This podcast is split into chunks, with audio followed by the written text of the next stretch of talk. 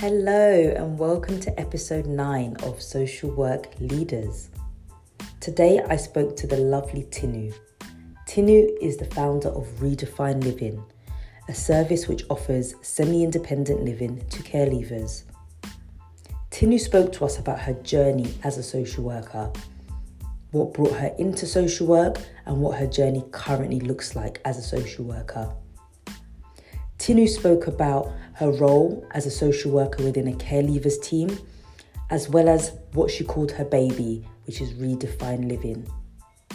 Tinu spoke with such passion about social work. She spoke with such passion about care leavers, and we explored the positive outcomes that semi independent living can have for young people who are care experienced. Tinu spoke about serving. It was so evident that serving was at the core of everything that she does, and it was so lovely to have such a conversation with her.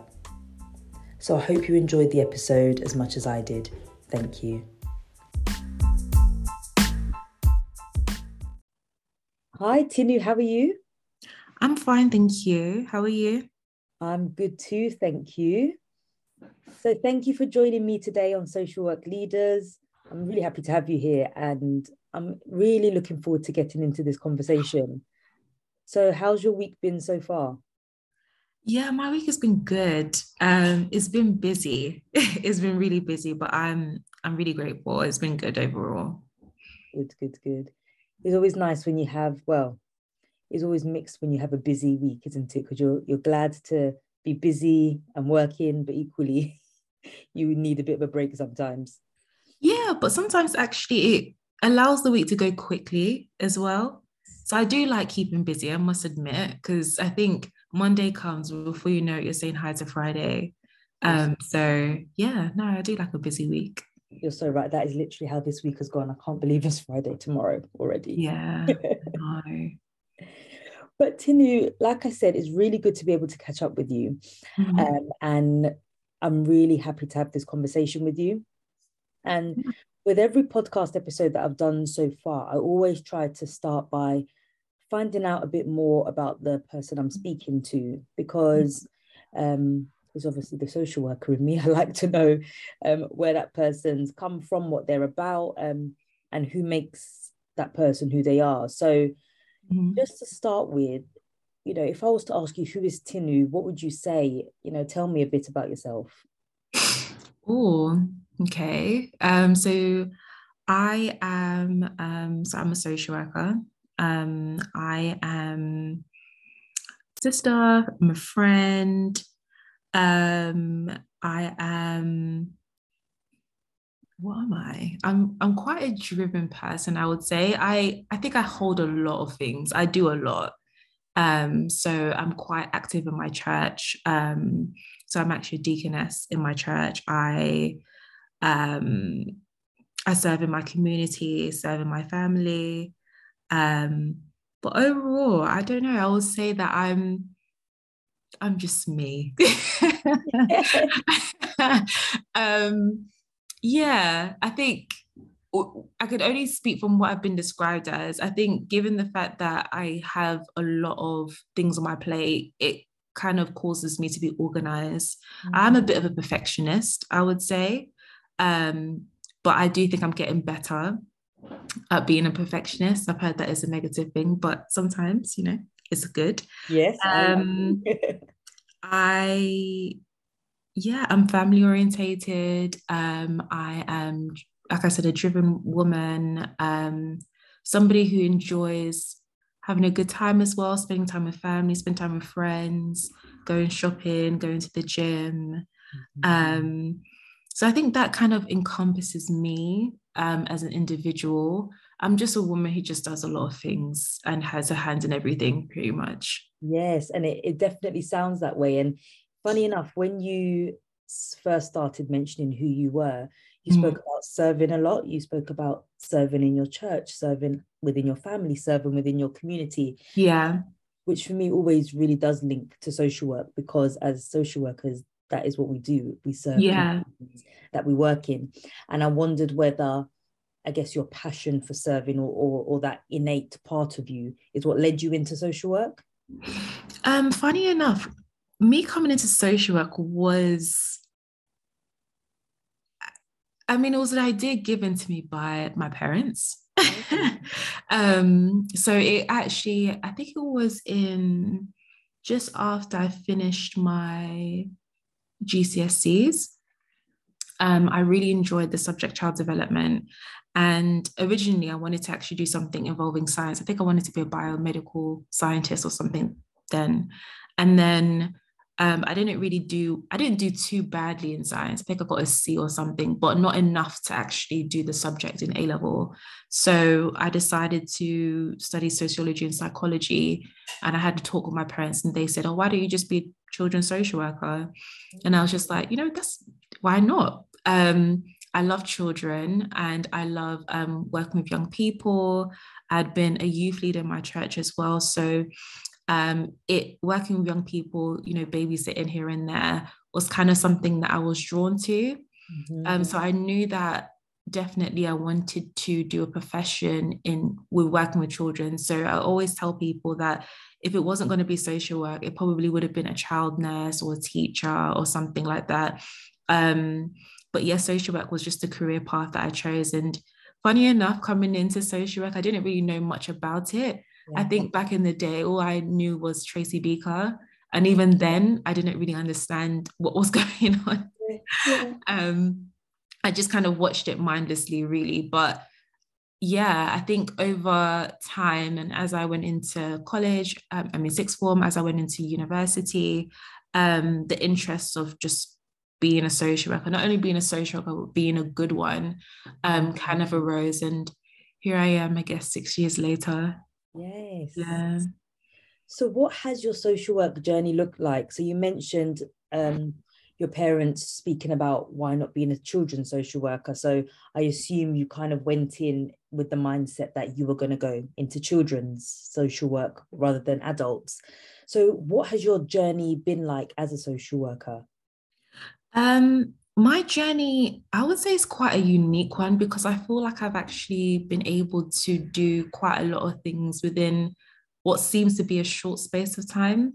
So I've pretty much nearly worked across the whole children's social services. Mm. Um, so I first started off in child protection. Um, I did child protection for about three years. Um, and then I did um, fostering, um, for about six months. Then I moved to children disabilities. Then I moved to adoption. And yeah, then it's leave and care. yeah. And I'm still kind of doing um, independent work for fostering assessments as well. So yeah, I think I've kind of like dabbled into a bit of everything.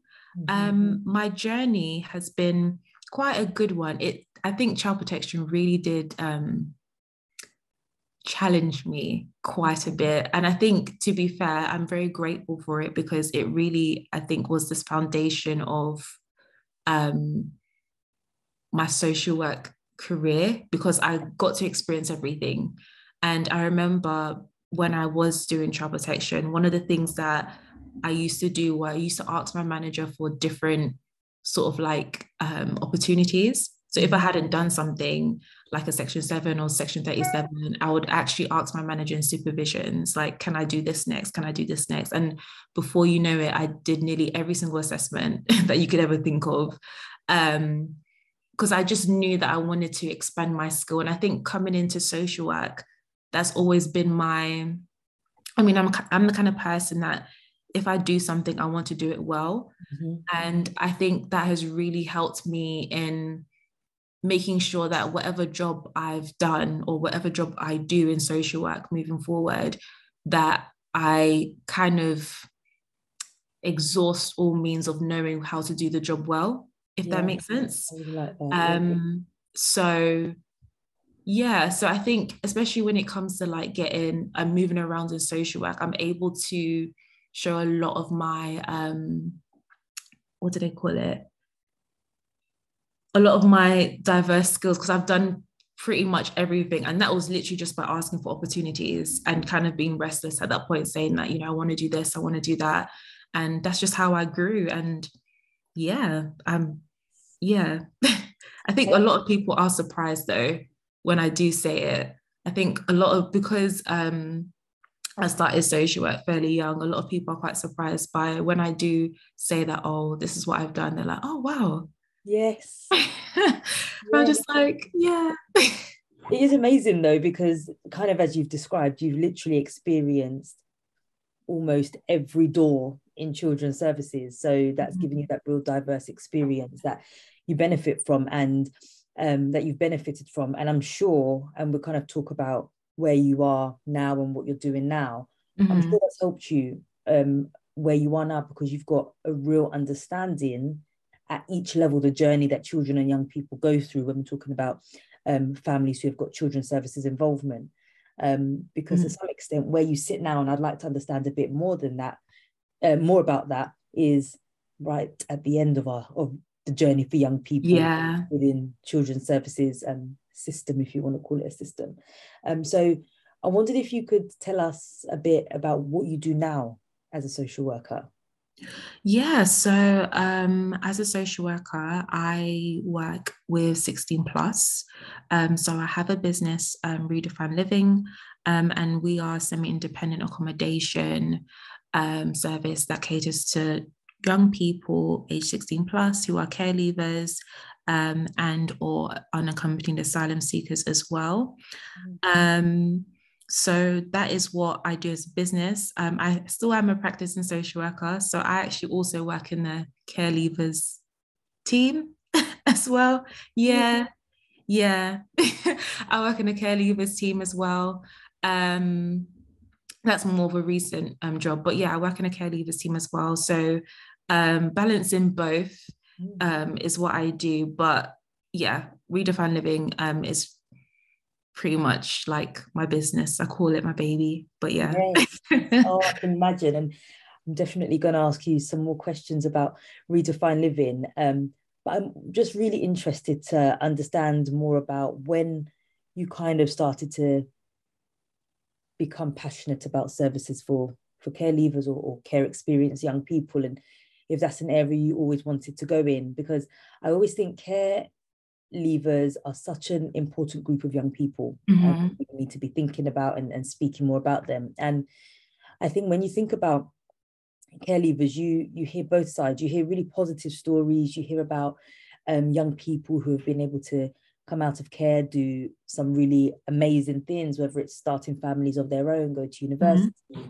start professions um, all really positive things that and as a social worker in safeguarding it reminds me of why um, i do the job that i do yeah but then on the other side we can't ignore um, that we hear about some of the really challenging outcomes and negative outcomes for young people that come out of um, foster care as well. Um, we hear about what is it, I guess the addiction um, mm-hmm. coming in and out of the criminal justice system, and actually in safeguarding, a lot of the young people that we work with have had some care experience background as well.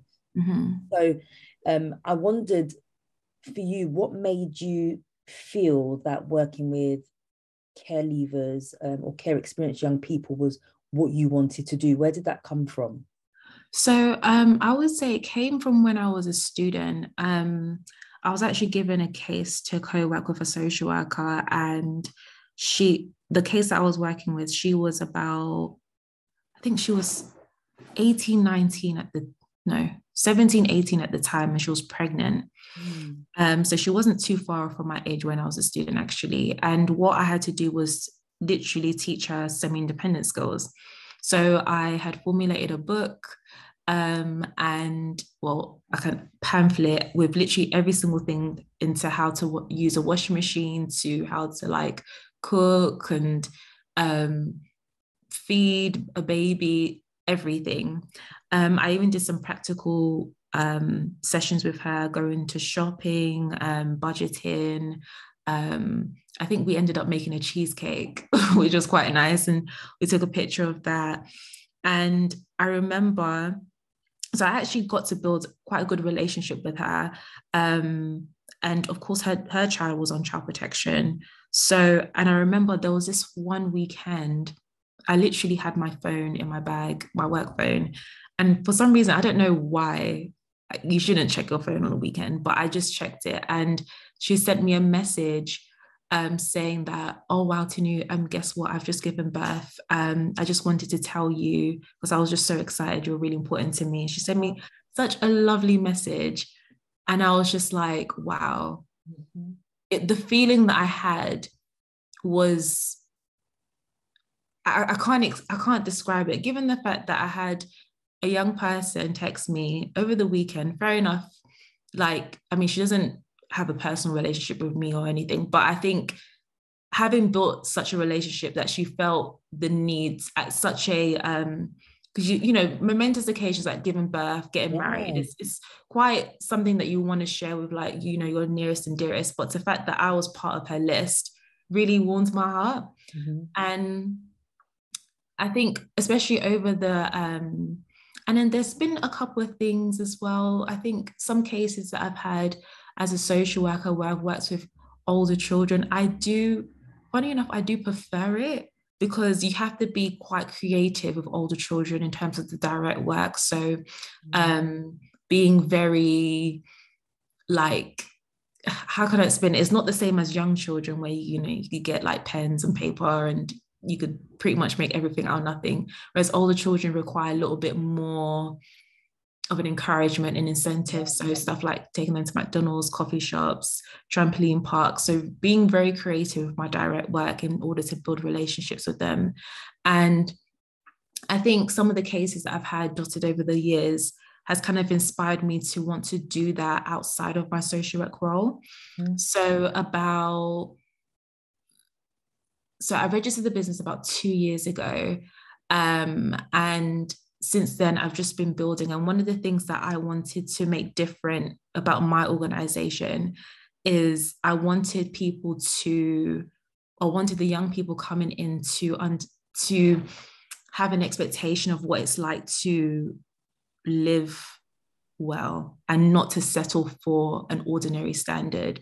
Um, hence the reason why it's called Redefine Living. Because yes. um, I've been to a lot of semi independence in the past, and some of them they they're just kind of like bog standard, um, with little to no attention to like detail. And I'm talking about the makeup of the house. Of course, I'm not talking about the organizations itself. I'm sure the organizations are lovely, but I think for me when I think about home, I think about the exterior. I think about how it should make somebody feel. I think about um because I think once you have a home that is worth keeping, you your mindset I think kind of changes in a way.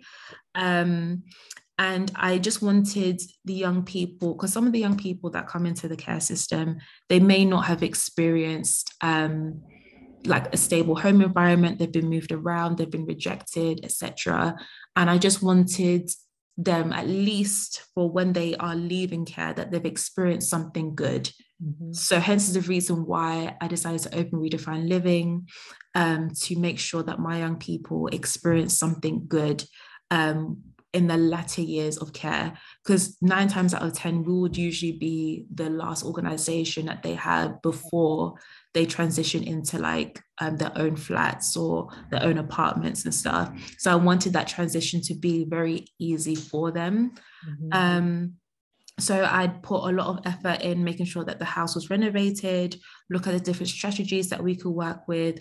Um, the good thing is having worked and working in a care leaver sector as well has also given me ideas of how to engage young people as an organization as well, um, taking my staff through different trainings and just really making sure that I invest in the young people that come into my care.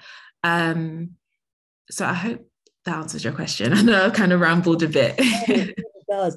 And I, I completely agree with what you said. And I just love the the kind of area that you touched on around the attention to detail that you really gave, gave even to the exterior and what the home looked like what the home looks like because a home for anyone is is a secure base isn't it it's yeah you feel secure where you feel stable and i think you know if you have somewhere to call home. I think that is the starting point for to be able to to thrive in in any capacity. Mm-hmm. So um, I can really tell just hearing your passion as you're talking about it, how much that meant to you. Um, I wondered whether, from your perspective, how I mentioned obviously in terms of a home providing a basis for, to be able to thrive, but mm-hmm. from your perspective, how does supported living support positive outcomes for for care leavers? Um, so I think supported living, I would say we're kind of like a bridge the gap service. Mm. Um, I think sometimes we are the reason I say bridge the gap is because usually sometimes the young people may have come from foster care. Um, so they may have been under like a foster mom or foster dad or um, grandparent or whatever. And I think supported living promotes positive outcomes by teaching the way I see it is like teaching young people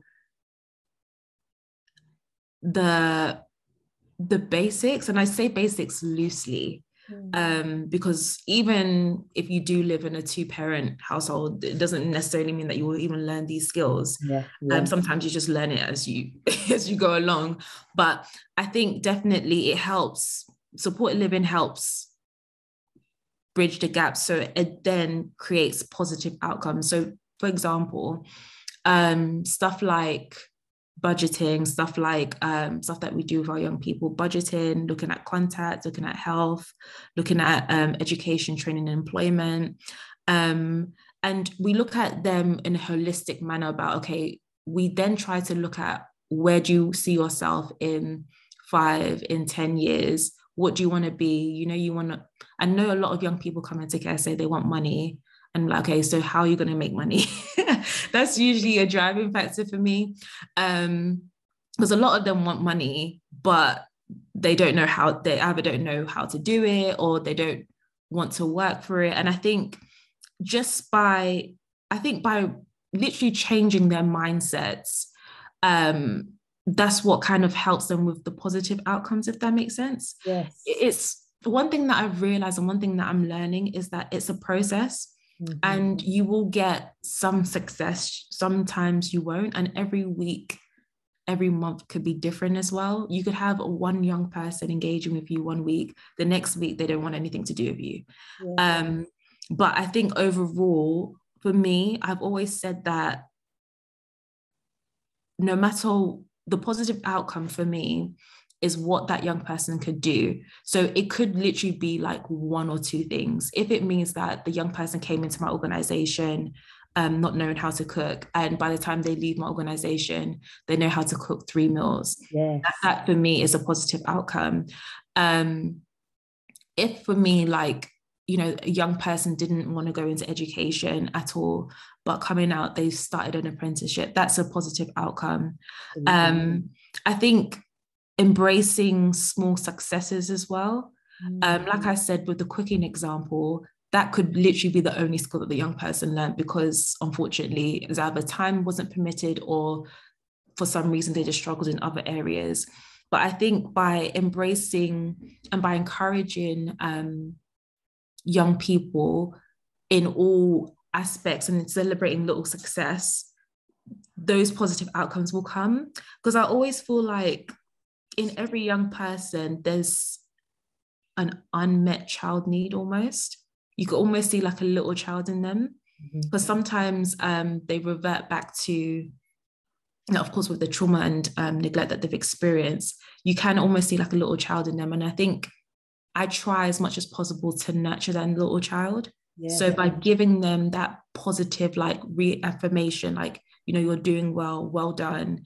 Um, congratulations like you know you cooked your first pasta bake today well done um you know you signed up to that apprenticeship course i know you didn't want to do it well done like doing stuff like that i sometimes you see a little gleam in their eyes i know sometimes they struggle off it's like whatever yeah, yeah. but i think for me I know deep in deep inside, like those words really carry a lot of meaning because mm-hmm. it may be words that they've never heard before.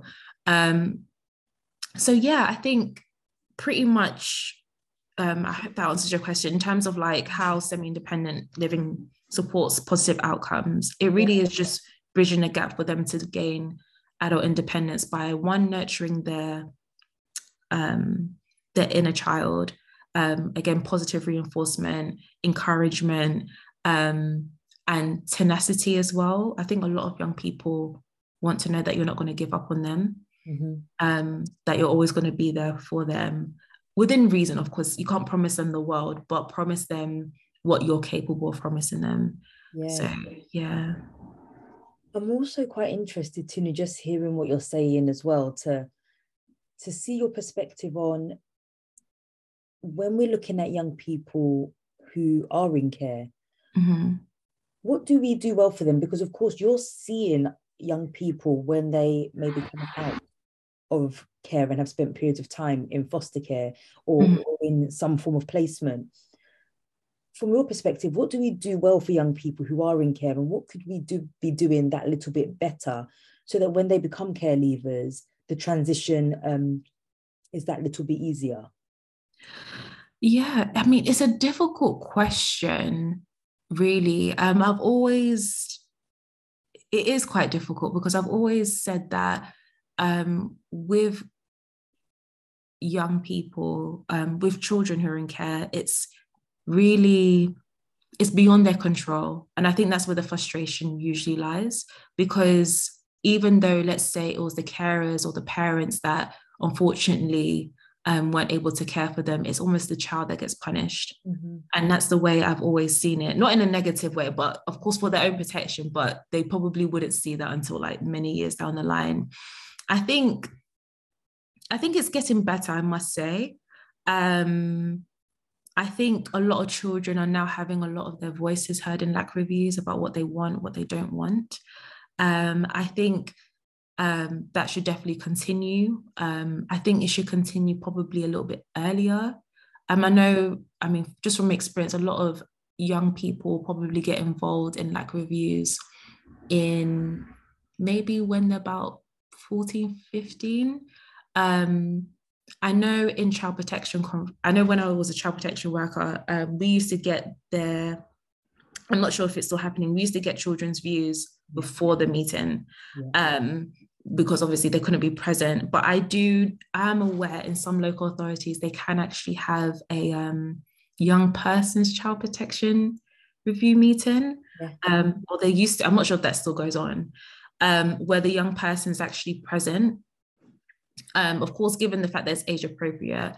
But what I'm finding is that a lot of young people are getting involved in stuff like CSE, gang violence, and stuff like that a lot younger. Mm-hmm. Um, I've heard cases where from the age of 12, um, young people are being like, you know, sexually promiscuous and stuff like that. So I think catching them, uh, not obviously that they're running away, but catching them probably in the primary school ages. Um, I think the pivotal point, they usually say that young people who go into care young, um, I think it's any age below, I think 12 or 14, um, the trajectory is actually quite is not so good in terms of their adult life.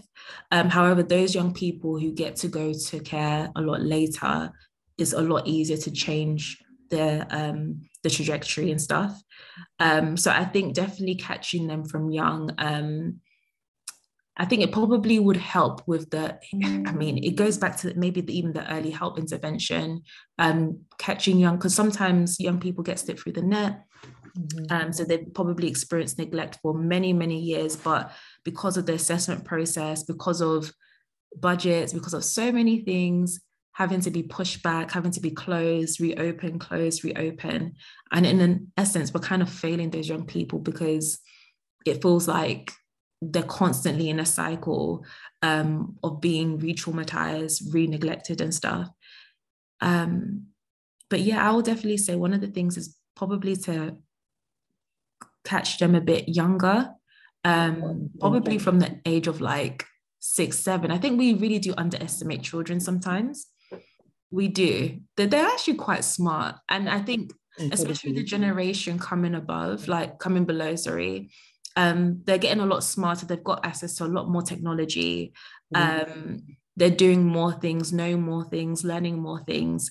And I think we need to give them credit, not necessarily treat them like adults, but create a space where we could um, inform them a lot earlier because there's, it's a lot easier to convince a seven, eight year old early than it is to convince a 16, 17, 18 year old who's already got their habits rooted. yeah. So I think that early intervention work, isn't it, is so key. And I think what you're saying is so right.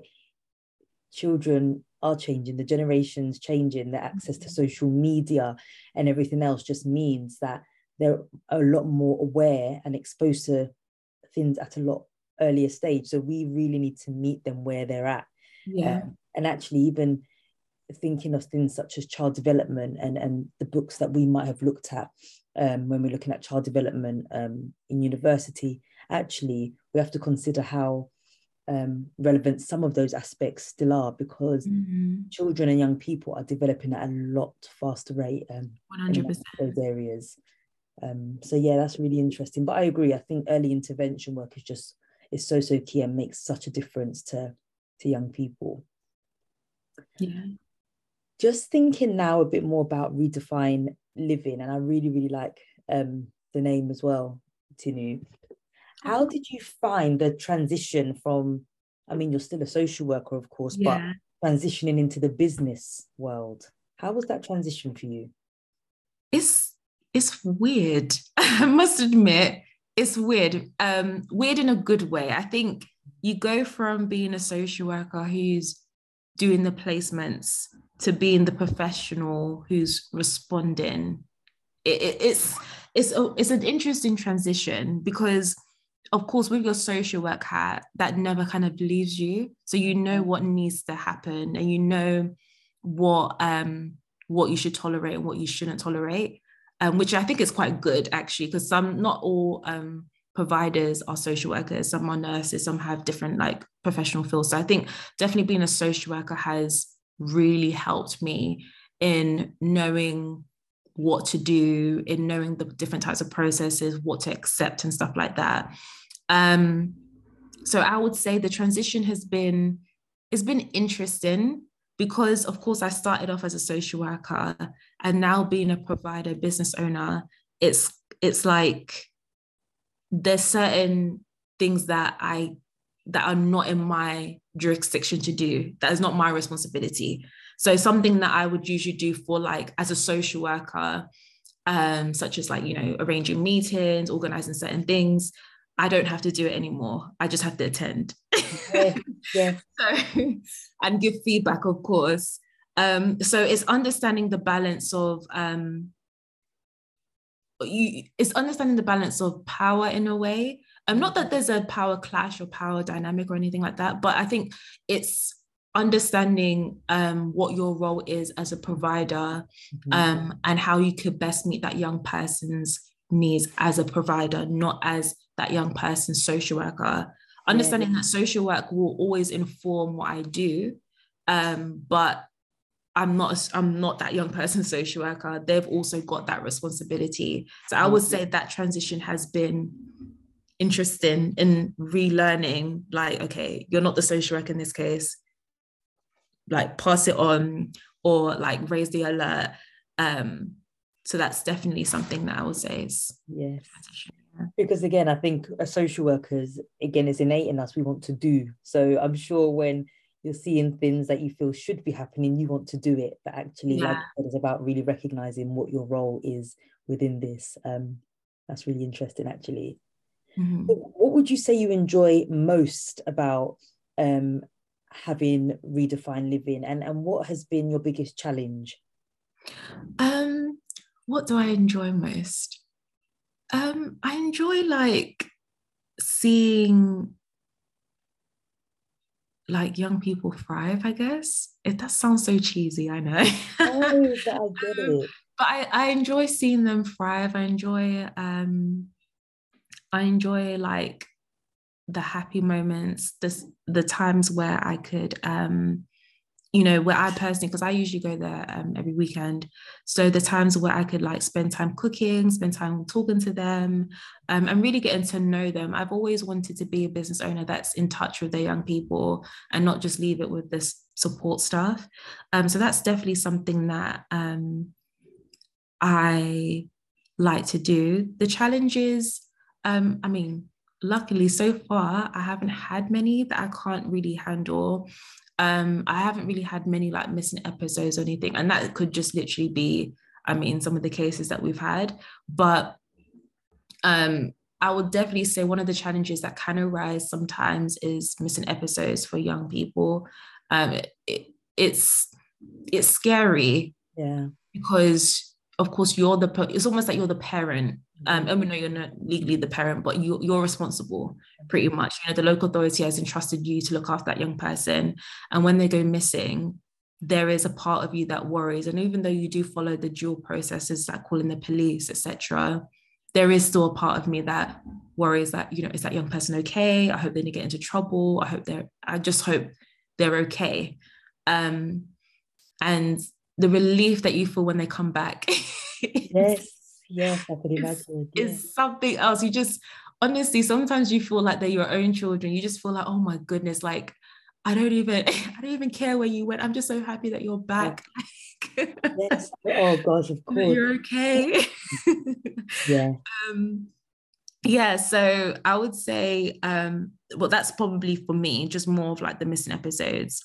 Um stuff like the the talking back, the anger and stuff. I just I try not to look too deep into it sometimes because some of these things are just teenage behavior. Any teenager will give you attitude, if, if that makes sense. Any teenager will tell you to go away if you don't want, if they don't want to do anything that you tell them to do. So, yeah, I try not to differentiate oh because they're okay leave i just think of it they're just a teenager yeah you're a teenager just, absolutely that's just it um and even teenagers you know teenagers go missing to their boyfriend girlfriend yeah. everywhere so it, it's one of those things where i don't want i try not to um put the care leaver title on them too much because mm. i think sometimes they can also use it as a as a i don't want to say weapon um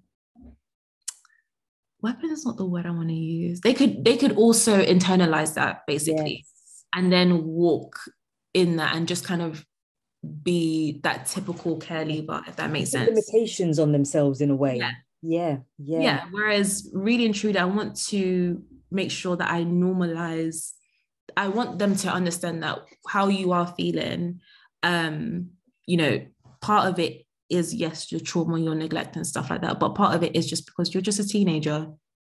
You know i i get moody sometimes. Like it's not that's not a bad thing and kind of reassuring them that it's okay to feel those emotions. Um so yeah that's one thing that i would say is one of the positives one of the challenges. Yes. Wow yes so I'm just thinking as I'm listening to you and, and you know, speaking to a number of social workers, there are so many social workers out there who have different areas of passion um, and would love to embark on a journey where they're able to provide a service. Mm-hmm. And I wondered, you know, what you would say to another social worker who wanted to embark on a similar journey to you. So whether mm-hmm. it was semi-independent living or just being able to provide a service that mm. improves mm-hmm. lives of young people. Um, would you give them what kind of advice would you give them?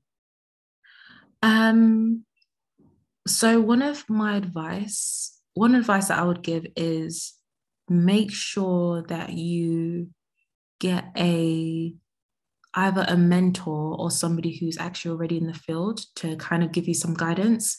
Um, and I'm just saying this from my own journey, um, and make sure that you're also willing to pay for it. There is a reason. So, what I found in building my organization is that, especially with children, semi independent, anything to do with children, it seems like everything is hidden. You cannot find it on the internet anywhere. Um, and it's literally who you know. Um, and even who you know, you still have to pay for it. Yeah. Um, at first, when I first started, I was trying to go around the hoops, trying to see like, is there any way I could get information? I came to a dead end. And I actually saw um, someone to like mentor me, paid for services, etc. And I, as a provider, I now know the reason why it's important um, to have somebody who you could just check in and be like, is this okay? Am I right? Um, I think it's important to ensure that even going into the business world as a social worker, don't do it alone. Um, as a social worker, you're not supposed, well, ideally, you shouldn't do social work alone. Yes. so being a provider, I don't think that should be any different. Um, I know as in the business field, it's different because we look at competition, etc. But mm-hmm. I just see it as we're supporting each other to grow. At the end of the day, you can't be every the United Kingdom is big. you can't be everywhere. And you know, some services are it's not even necessarily better than yours or worse than yours. It's just different to yours. Yeah. Yeah. And some children would gel well with you, some children wouldn't. So they need to go somewhere. Mm-hmm. So I see it as we've all got the same vision. We're all trying to do the same thing. Like, let's try to work together to make sure that we achieve that positive outcome, which is the young people. Mm-hmm. So, hence the reason why I'll say don't be afraid to seek mentorship. Um, don't be afraid to pay for it. I did, um, and I don't regret it now. Um, it's definitely something that um, you're investing into something great. Um, of course, when it comes to like, I think a lot of people try to sway away from when they have to pay for something. Um, especially when you're building a business, because you, of course, you have to pay for the business expenses. So you're thinking, why do I have to pay for like somebody to mentor me? But I think coming on the other side, I could see the value of it. And honestly, I wouldn't regret it. I don't regret it at all. I don't regret the processes that I've been through, even buying books that I've bought, buying business books. Mm-hmm. Um, that is so important. Oh my goodness. I think yeah. A lot of people kind of underestimate the business side of things. Um, so you want to open a business, but you've never read a book about business. Yes. Um, so I would definitely say don't forget the business side of things. Um, of course, like your costings, um, your ingoings, your outgoings, um, making sure that you get an accountant, making sure that you tick the right boxes and that you're actually, yes, you're doing social work, but also do the business as well. Um, is one thing to know social work, is another thing to know what social work and business looks like.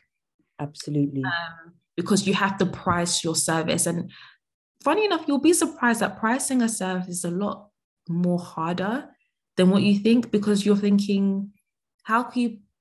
It's difficult because it's like, how can you put a price on service? Yeah. Because you have to literally break it down um, from rent to like um, so what you will charge for rent, what you will charge for maintenance of the property, what you will charge for like, you know, hire your care staff. So there's a lot of it takes a lot of thinking and a lot of calculations and also making sure that you're meeting your outgoings as well as making some level of like buffer profit so that you could build more houses so there's a lot of like yes calculation lot to think about yeah i'm not the best at math so i getting an accountant is is definitely tip number two um but yes yeah, saving money I've probably given you like five, ten tips. Yeah, but... loads. Brilliant. That's amazing. And I think also you're right what you said, um, just in terms of making sure social work is one thing, isn't it? Working in social work and knowing that inside out, but the, knowing the business side and learning the business side is so important as well. And I think sometimes not for all, um, and actually, you know, especially with me being in the social media space around social work, I've been able to meet and see so many mm. amazing social workers doing such amazing things in business because if i think maybe two years ago i definitely wasn't seeing that much myself so there are other social workers out there that people can seek for mentorship and i agree it's important not to shy away from that um, mm. we all have a common goal to help yeah, children and young people and um, exactly as you said I, I, competition is healthy it doesn't need to be a negative thing at all um, so thank you. Thank you very much for that. That's okay. I mean, what you've described to, today, Tinu, just thinking about your own journey and um, about Redefine Living, honestly, I'm sure you've only given us even a tiny bit because you know we can never go through everything in one conversation but honestly it's so admirable and it's just so inspiring to hear um, of your social work journey especially um, given that as you said you've been a social worker for six years you've had so many experiences within those six years and yeah. then made the step to start a business that ultimately is going to change lives for so many young people yeah. um, and when i think about leadership in social work that's what I, I often think about is doing something that makes a change mm. uh, to children and young people when i'm thinking about leadership in social work anyway um, that makes a change for children and young people for the communities that we serve um, and i always ask everyone i speak to what social work leadership means to them and i mm. wondered what you would say if i was to ask you that um so I would say social work leadership is always looking at, um, I may not say it in one word, but I may say it in a few words. So always looking at the best case scenario um, in all things. Um, I'm quite a positive person. So when I think about, and sometimes with social work, it's quite, it could be quite gloomy. um, because by the time you talk about oh we want to make this difference and you really get into the nitty gritty it's like budget cuts etc etc but i would say um, as a social work leader one of the things that has really helped me is always looking at the brighter side of things um, always looking at the things that i can control um, rather than the things that i can't control i can't control like budget cuts i can't control like government spending and stuff like that, but I can control how I make a young person feel today. I can control how I make my staff feel today. I can control like what I do to make a difference, no matter how small it is, yeah. um, with the young people that I work with. So that's one thing that I would say is um, social work leadership for me is always looking at the brighter side of things um, looking at the things that one you could control within your remit um, and even if you can go and extend extending yourself as well. I mean who's to say that you know one day you can't change policy? Um, but i think from whatever you do do make sure that you do it well and make sure you always have a heart of service and serving one another if that makes sense so helping um, young people, helping the people who help young people, and just making sure that you think positively. It gets better over time. Definitely, it does. I think a lot of times, social people who talk about social work sometimes they just complain, and it could be very um, disheartening and stuff. But I always say that you know just continue to look at the positive outcomes because things will get better. Mm-hmm. And even though I can't control the policies, I can't control government, etc. But I can control how I make people feel, and that's the jurisdiction that I would happily work with. So, yeah. Thank you. And it's interesting how we kind of started this conversation when trying to um, to understand more about you, speaking about service and serving, and and just as we ended and speaking about leadership, you kind of went back to speaking about service um, and serving as well, because that really just sums up social work and and what you do Mm-hmm. Um, and I'm sure, you know, there are so many people thankful for your for your service. You'll have young people thankful for your service, local authorities thankful for your service, individual families and, and social workers thankful for your service. So thank you, Tinu. It's been a really, really positive and inspiring conversation. Um, one that I'm really looking forward to people listening to um, and hearing more about and really thinking about or, or I guess reflecting on what is within, you know, what they're able to do. You know, ultimately, there are so many options. There are so many things that as social workers we can do to expand our skill set, um, to provide the services that we want to. So I'm really looking forward to people hearing this episode and, and being inspired by it. Yeah. Thank you. So, Tinu, if people wanted to find you um, and to understand more about Redefine Living, what you do, and if there were um, other individuals that were quite, other social workers that were interested in embarking on a similar journey, how can people contact you? And do you kind of do anything for social workers um, to be able to learn from you at all?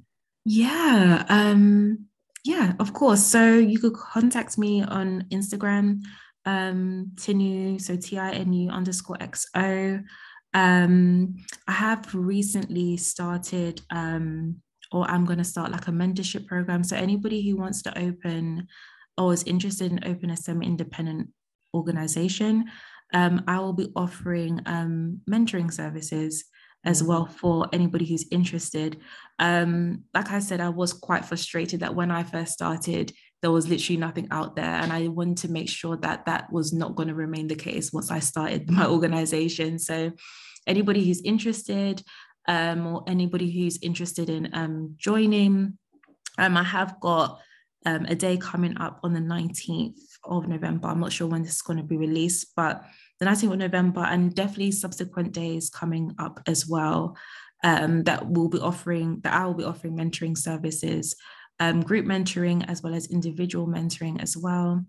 Um, you could follow Redefine Living um, at Redefine Living at redefine.living on Instagram and Facebook.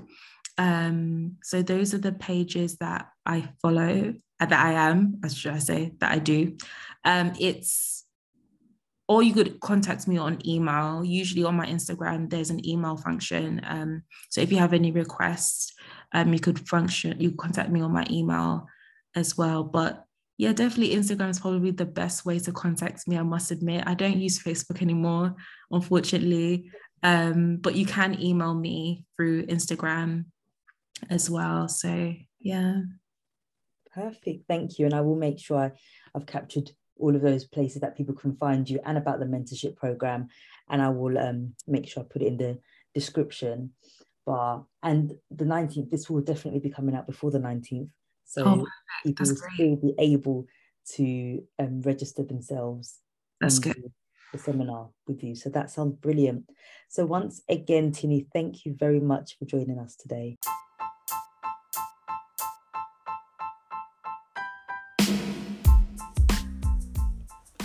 And that brings us to the end of episode 9. I hope you enjoyed it as much as I did. As I said within the podcast, I will put all of Tinu's information in the description box below. You can make contact with her if you're interested in learning more about semi independent living, or actually, as a professional, you know someone who could benefit from her services. So, thank you, take care, and speak to you soon.